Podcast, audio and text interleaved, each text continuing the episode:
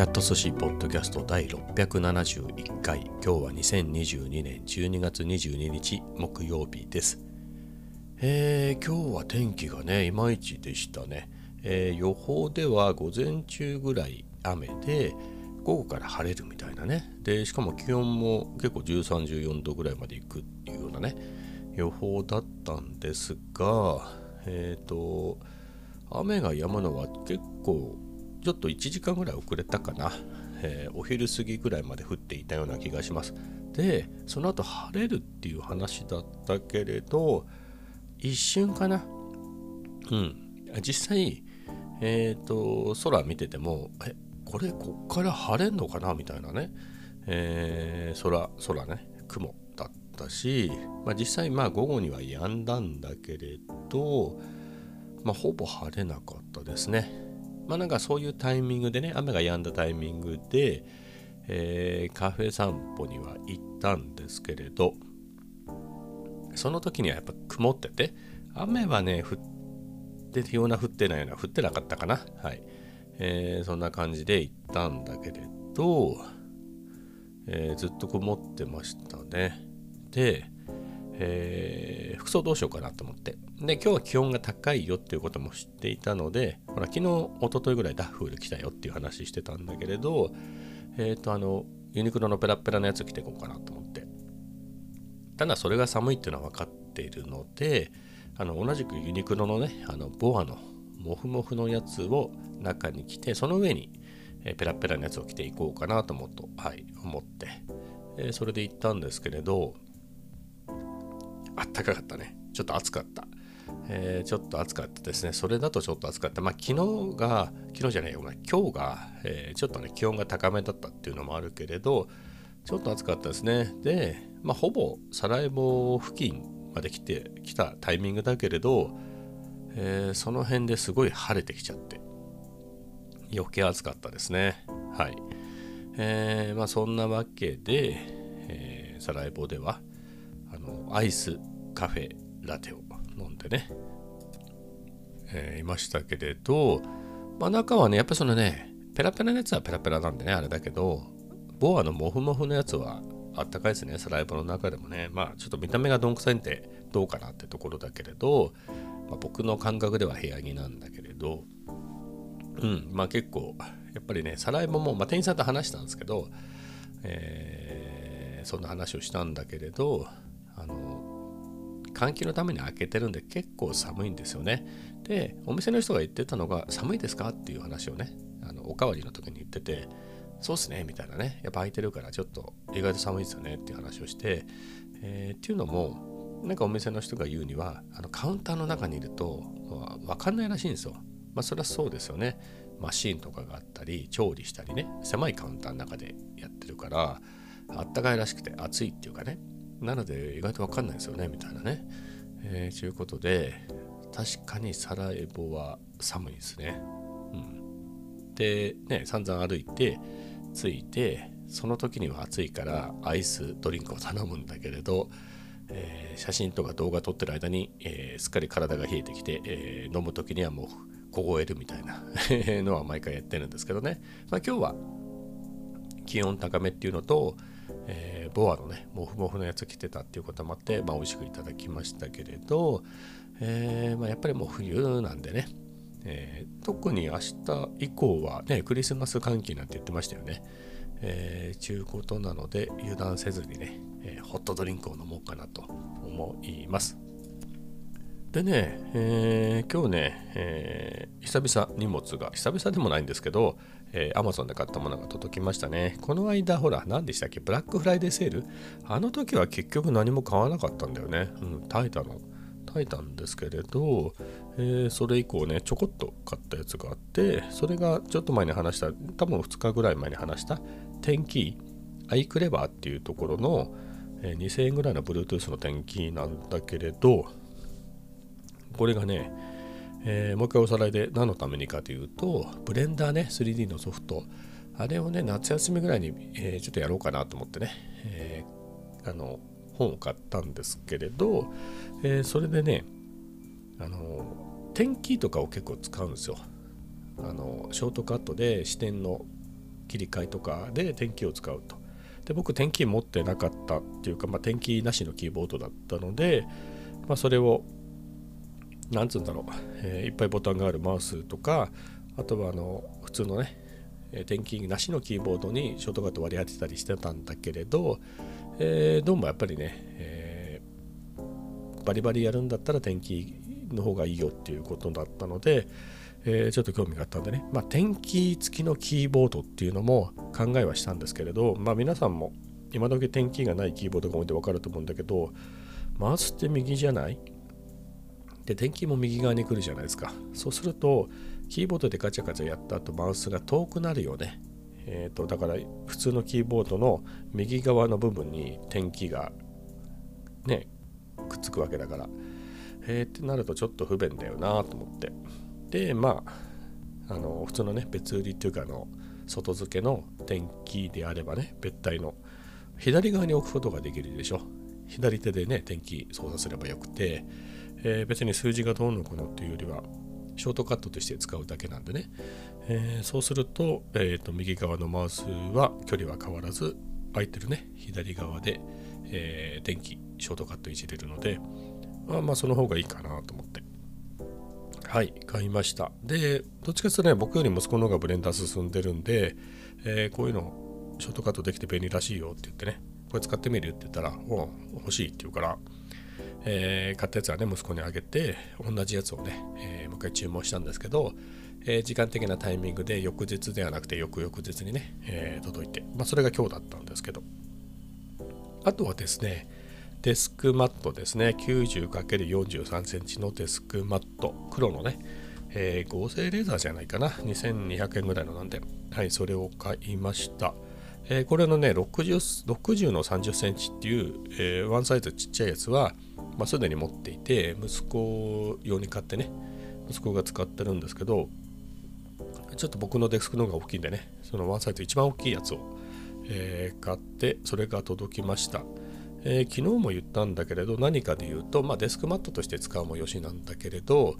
俯瞰撮影ですね。俯瞰撮影するときにあの僕のね何て言うんだろう、デスクね作りはいいんですよね。さんまんぐらいした、にじゅうご、ろくねんぐらい前にさんまんぐらいで買ったデスクで、えー、結構しっかりしてるんですけれど、えー、天板がダサいと、えーと、なんだろう、圧縮して作った板あるじゃない、きっと安い板、それに木目調の、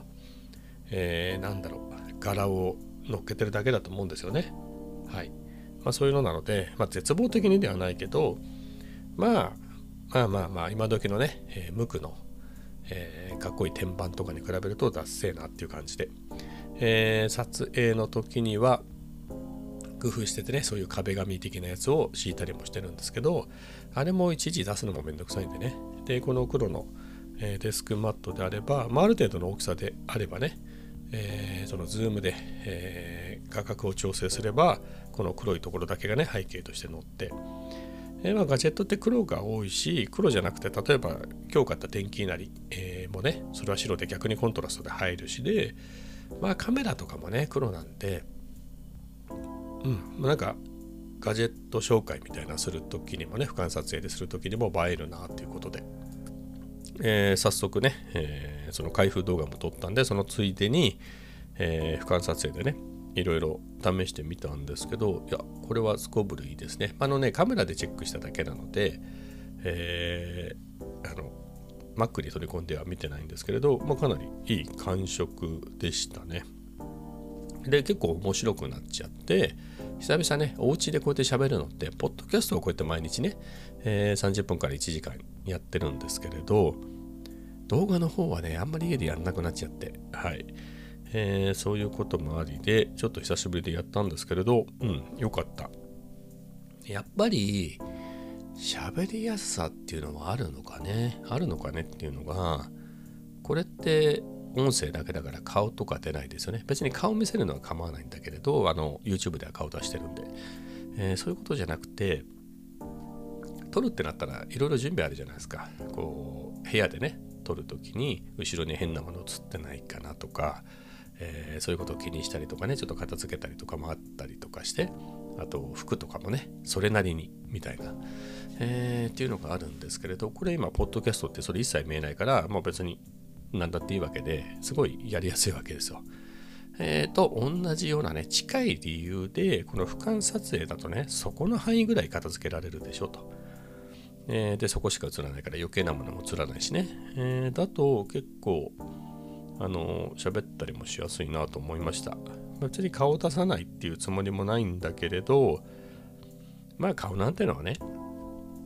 まあカメラに向かって喋ってもいいんだけど、まあちょっと普通の日常の Vlog ですからね、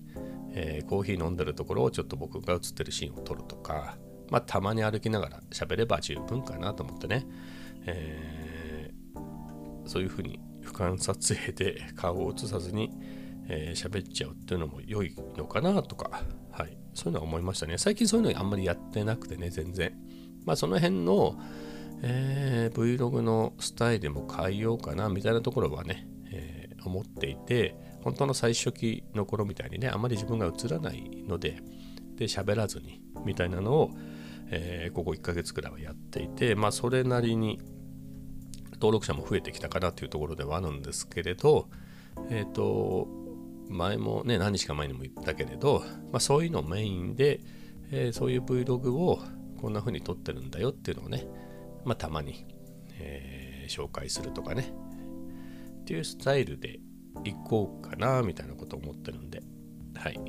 そういうのも撮りやすくなって良いですねと、まあ、そんなところですね。えー、で次の話題でいくと数学ですね。この数学のやつ、まず韓国語もそうだったんですが、この辺の進捗の代わり韓国語はねノーションでやってたんですね。ノーションノーションね今見たらね僕にせんにじゅうねんですね、コロナ禍の頃始まった頃に、えー、使い始めたのかな、もうちょっと前だったのかな、あもうちょっと前かにせんじゅうきゅうねんとかかな、出始めにパッとその飛びつくタイプなんで、ちょっとタスク見てると、あそうですねにせんじゅうきゅうとかにせんじゅうはちなんじゃない、このタスク見てると、はい、まあ、結構初期から使ってまあ飛び、飛びついてはいたっていうやつでね、それをそこそこ使うようになったのがえっ、ー、とあれですね、コロナ禍に入ってからですね、まあいろいろ動画の何を撮るみたいなやつをね、えー、管理したりで、最近で言うと中級韓国語を夏にね、えー、年内全部制覇するぞみたいな感じでやってたので、あの何でしたっけ、あのトミさんね、トミバイクトリリンガルのトミさんの、えー、中級韓国語講座をね YouTube でやっていて、まあ、それの動画のタイトルとで内容はどうでしたとか、えー、でその動画の ユーアールエル で、まあ、そこで宿題が出るんでその作文みたいなのとか、あとメモとかね、えー、そういうのをノーションで管理してて、それをいつやったんだみたいなやつをね、えー、管理するのに使っていて、えー、それと同じことを数学でやって管理しようかなと思ってね、なんか漠然とまあ別に日々日々やっていけばいいだけなのでそれでもいいんですけどね、でもなんとなくこれっていつ終わるんだっけみたいなのが、えー、見えてきた方がいいのかなと思って、まあ目次見ればいいんですけど、これ Kindle のね Kindle 版の、あのー、本で勉強してるんで、そういうのって意外と一覧見にくいですよね。まあ目次見れば、まあ、分かるといえば分かるんだけどね、あの実際の本だったらね今この辺ぐらいまで来てるなって分かるじゃない、今開いてるところで残りがどのぐらいの厚さとかね、えー、で分かるんだけれどね、まあそういうのもあって、まあそれをいつやったかみたいなのが見えるとまた良いかなと思ってノーションで、えー、作ってます。まあじゅうにがつついたちからね今年いっぱいもしくは冬休みの間ね、まあ、年明けのそこまでの間に数 いちエー を復習できればいいかなっていうペースでやっててるんですけれど、えー、このね数 いちエー の本が、えー、お一番大きい単位で言うと第一編、あ第一編しかねえななんで第一編なんだろう、あそうですね、えっ、ー、とパートワンパートワン、えー、数と式、まあ、数と式、パートツーがえっと、なんだっけ、え集合と命題、パートスリーが関数、二次関数ですね。パートフォーが三角比、パートファイブがデータ分析で、あ、そうか、それでだいに編に行って、えー、そこが数 A なんですね。そうですね。だいいち編が数いち、だいに編が数 A で、でパートろくが確率、パートななが整数の性質、パートはちが分数と小数、えー、でパートはちが図形の性質で終わりですね。まあ、その中にねいっぱい入ってるわけですよ。図形の性質なんかいっぱい結構盛りだくさんで、じゃあ例えば最後のパートね、えー、図形の性質はじゃあいち円の接線、に内分と外分、さん三角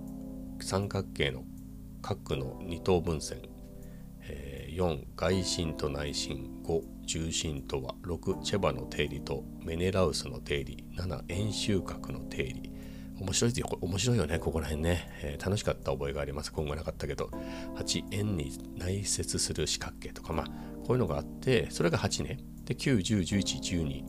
正多面体とはみたいなところまで来るんで、結構そのパートパートでね盛りだくさんなんですよ。でそれをいつやったんだと、あと今こんぐらいまで進んでて全部でこれだけあって、えー、どんぐらいの進捗なのかなっていうのが分かった方が頑張れるかなと思って、はい。えー、そういうこともあってね、ノーションで管理しようかなと思って、えー、それをね、えー、作ってましたね。作ってましたってほどでもないんですけど、まあやっぱり Excel より便利ですね。まあ、Excel でもいいと言えばいいけど、まあこっちの方がパッと動くからね、えー、でいろんな見せ方もできるので、まあ僕はノーションの方が、まあ、好きかなって感じですね。Excel 嫌いってほどでもないんですけれど、まあ何でしょう、ノーションでできるやつはノーションの方がよくねえかなみたいなところは思ってはいますね。はい、えー、な感じで、えー、今日のところでいくと、そのパートいくつなんだろう、これパートのところ入れるようにしてないな、えー、パートスリーですかね、数と式二次関数のところで、えー、関数とは二次関数のグラフいち、に、えー、二次関数の最大値と最小値に、いち、に、さんねでまで終わったところかな。次は二次関数を求めるっていうところを明日やろうかなと思いますけれど、えー、まあ昨日もそうだったんだけれど、やっぱりあやふやなところがね、えー、整理されて、あ、非常にいい感じだなと、はいえー、思ってますね。やっぱり日々やっていくと。よいしょ、並び替えた。よし、OK。えー、非常に楽しくやっておりますが、ま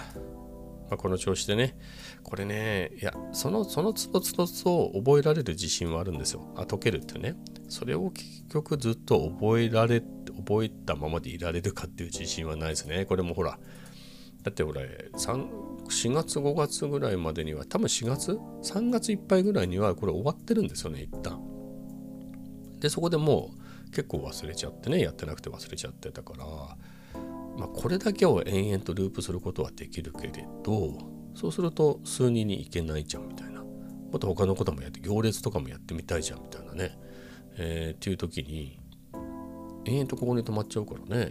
まあ、やっぱりそこは頑張って先進まないとかなと思いますね。だからこの数人の本が出なかったのが痛いな。はい、まあでも買った本があるんでね、えー、買った本があるんだけど、でも本でこれほんと全然違うね、えー、今持ってるねその数 いちエー の本がすごく良かったんだけど、まあ、ないから仕方なしに買った、えー、数にの本がね、まあ分かりにくいっていうか、まあ、結構評判は悪くないんですけどね、ちょっと僕にはあんまり合わないなっていうか、無駄に分厚くて、はいな感じですね。まあでもこれも来年は頑張ってね、数にのところは進みたいですよね。うん、まあ面白い、できたら面白いだろうなっていうところはね、いっぱいあるし、はい、頑張っていきたいなと思います。はい、まあそんなところでしょうか。で、まあ次の話題でいくと、えー、あ、高見知佳さんが亡くなったのね、びっくりした。僕が小学校の頃にはアイドルでやってましたね。まあ、となんていうかバラドルっていうのバラエティなんかによく出てくるね司会サブの司会みたいな感じで元気いっぱいな、まあそんな感じでね、えー、いた印象かな。そういう人だったのがね、まあ、病気で亡くなったっていうことで、ね、ろくじゅっさいってことは僕とじゅっさいは離れてなかったんですね。まあ考えてみれば僕が小学校っつっても、まあ、よねん生ぐらいだとするとじゅっさいだとね、アイドルの人とかってもうじゅうろく、じゅうななぐらいからねやってますから、えーまあ、その時点で言うとじゅうはちぐらいだったのじゅうはち、じゅうきゅうぐらいだったのかね。はい。まあそうだよねって感じですけど、若いのにねっていうところですね。寂しいですねその辺。ちょっとね渡辺徹さんとかもね、えー、世代的には近いんじゃないの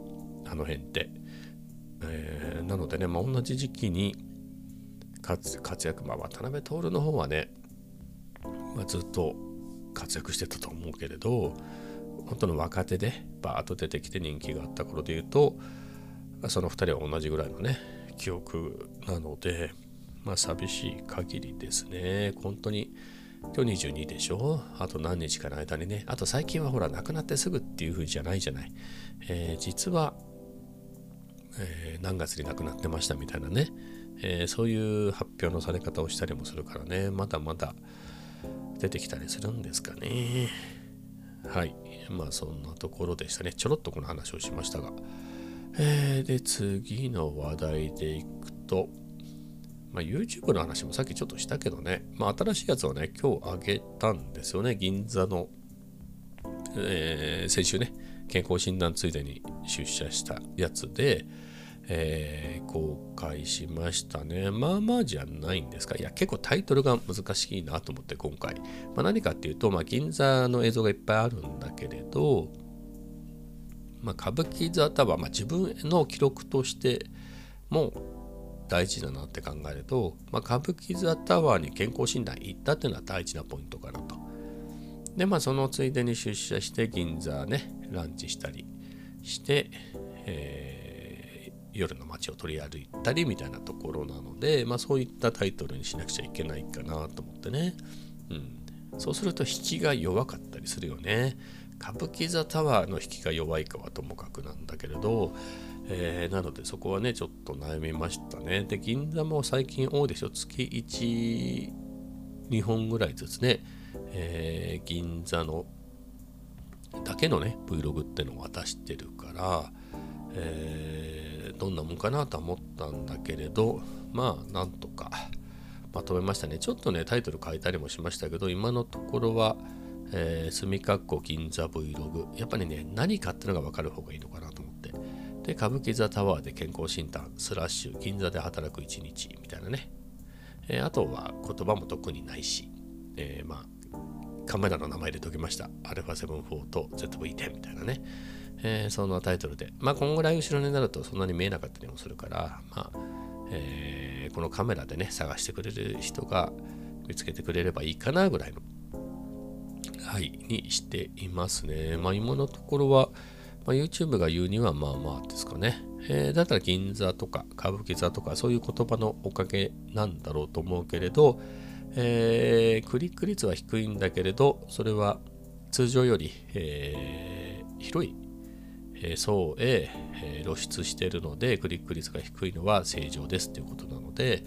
まあ結果視聴回数が増えれば良いのかなっていう感じですね。はい、えー、楽しみですね。まあそんなに爆発的に伸びる感じはないけれど、うん、まあでも いってんご 倍以上はね普段の日常の Vlog よりは銀座の時っていうのはあの回数が増えますからね。まあそういうので見つけてもらって登録者が増えると良いですね。えー、ちなみに登録登録者は、えー、今までで一番多いさんびゃくごじゅうさんにんですね。これね、昨日あたりいっかいさんびゃくごじゅうさんにん行ったんですよね。昨日だかおとといだか。半日ぐらいしたらさんびゃくごじゅうににんになってたっていうね。結構あるんですよ。やっぱ僕ぐらいのこじんまりとしたチャンネルだとひとりふたりってでかいんですよね。えー、それがひとり増えたなとかふたり増えたなと思うと、えー、その半日いち、半日、半日いちにちごにひとり減ってったとかね、あれはどういうロジックなんですかね。なんとなくその増えた人が減ってあの一瞬パッて登録して解除してるような気がするんですよね、うん、何のためかは分かりませんが、機械的にやってるのかなっていう気もね、えー、するんですよね。まあそんな動きって結構多いんですよ。というのもね、経験則から言うと、そうやってひとりふたりバッて増えた時に、えー、その半日いちにちごに、えー、それがひとりとか減るっていうのがねあるので、それはなんか関連があるんじゃないかなという気がしていますが、はい、一旦減ったのがね、まあ一回ピークでさんごさんいったのがひとり減り、それがまたいちにちご、今日ねさんびゃくごじゅうさんにんになったので、えー、よかったかなと思いますね。まあこの調子で、まあ、まあでもね本当に普通ですかね、えー、よんしゅうかんでじゅういちにんとかしか増えてないですからね。まあでもまあそんぐらいでもいいですよ。にけたいっかげつで増えたら、はい、もう贅沢は言わないっていう感じですかね。うん、これもね、いや思うんだけれど、やっぱり増えるタイミングって新しい動画を上げたタイミングですね。まあそういうタイミングしか見られない。なんこれどういうロジックになったのかがちょっとわからないんだけれど、経験則としてはやっぱり僕の場合は上げたタイミングですね。新しい動画を上げたタイミング。まあ、な、な、な、なんだろうね。まあ多分 Google が僕のチャンネル、僕の動画はどんなものかっていうのは、えー、プロファイリングしてるじゃないですか。だからこういう層に出そうみたいなのをやってると思うんですけれど、うん、まああんまり優先順位は高くないでしょうね。はい。なので何か新しいのを出した。まあこいつはコツコツは出してて、えー、まあそれなりに細々と見られてはいるみたいなね。えー、なので、まあそこそこ出してやろうかなくらいなんですかね。はい。まあそういうところで、まあ実際、あのー、これもいいのかな。やっぱり YouTube ね、一緒にやってるような Vlog やってるような方々と交流してるけれど、チャンネル登録者数が同じぐらいとか、もっと、まあ何倍、さんばいぐらいあるような人とか見てても、まあ正直僕の方が視聴回数多いなと。まあ僕が視聴回数多いなと思ったんじゃなくて、あれ少ないなみんなと思って、えー、っていうのがあったんですよね。まあ別に僕のもそのひゃっかいとかひゃくごじゅっかいとかね、そんなもしか見られないから、まあ、別にそんなバズったりとかないんだけど、まあやっぱりその多分やってない人にとっては多分目に入ってこないようなこういう泡沫 YouTuber みたいな人にとってねの世界からの視点で見ると、あのうんなんか同じぐらいのチャンネルで同じぐらいに更新してて、あっちひゃくいかないんだみたいなね、普通に更新してて、でもいいねはついてんだよっていうと、でもお友達付き合いはちゃんとしていて、その人たちは手堅くいいねを押してコメントをくれて、それ以外の人たちには見られてないんだろうなという気がしますね。まあ人のことだからどうでもいいといえばどうでもいいんですけれど、に比べると夏のそのやっぱり YouTube って僕もそうだけど、見てていいなと思ったけどどんどん次々流れていっちゃってね、えー、いあの本当に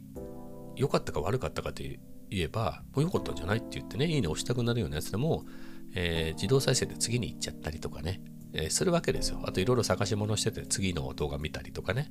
えー、っていう中でいいと思っててもいいね押さない場合もあったりするから、でそんなにしょうもないやつはあの YouTube もおすすめしてこないと思うんで、えー、そんなに見られないし、なので視聴回数の割にいいねが多いっていうのも、あすごい少ない場合の話ね、ひゃくとかひゃくいかないとかっていう、そういう僕らの世界でいくとお友達が見ていいねをしてるだけなのかなという気はしますね。だからそれだとあんまりその辺 YouTuber も考えるよね。あ、これはなんだろう、友達付き合いのいい YouTuber なのかなぐらいに思ったのかもしれないですけどね。だから本当に関係ない人たちに、あのー、なんでしょう。だって YouTube 的には分かってるわけじゃん。どの人がどれにいいねを押したかは分かってるじゃない。あ、この動画、この人のところにいいねを押してるのは、まあ、大体そのそのなんつうかソーシャルグラフじゃないけど、何か多分、まあ、ちゃんとやろうと思えばそこは分かりますよね。どういう属性の人がこの動画にいいねを押したんだとか、もしくはこのチャンネルの動画にいいねを、えー、してる人はどうなのか。このチャンネルは大体おとあの小規模で、えー、いつも同じお友達がお友達みたいな人がいいねを押してるだけだみたいなのは、まあ、見ようと思えば見れますよね。まあ、そんなことしなくても人気のやつはバクーンと見られてるから、えー、そんな僕らみたいなね泡沫のやつを気にせずにやってるかもしれないけど、見ようと思えば見れるんで、まあ、ちょっと話戻りますけど、だから僕より全然見られ半分ぐらいしか見られてなくて、でもいいねだけは多いみたいなのって、つまりお友達がいいねを押してるだけで ほ, ほぼね、えー、なのでそんなに露出もされないと、あの登録してるようなお友達以外にはあんまり露出する機会がなくて、えー、ゆえに視聴回数が伸びないとか、そういうことなのかしらっていう気がしますね。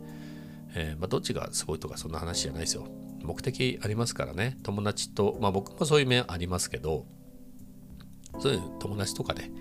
えー、そういう仲間とかと、まあ、交流するためっていう面もあるんでね、お互い動画作って、えー、楽しむっていうのがね、お互いのを見て、やいやいやいや楽しむっていうのもあるんで、えー、あれなんだけど、まあそんな感じがしますね。いろいろ見ててね、うん、はい、まあそんなことを思いました。だからほらさんばいとかもあったら、僕のがひゃくぐらい見れるんだから、だって収益化できるぐらいの人数でしょ。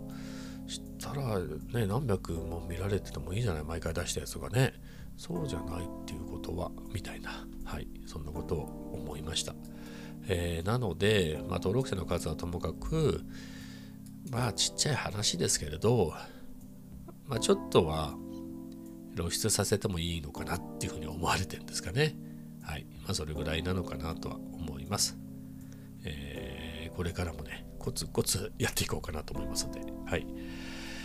まあ、こんな感じですかね。えー、ではね、今日はこんな感じで終わりたいと思います。それではまた明日。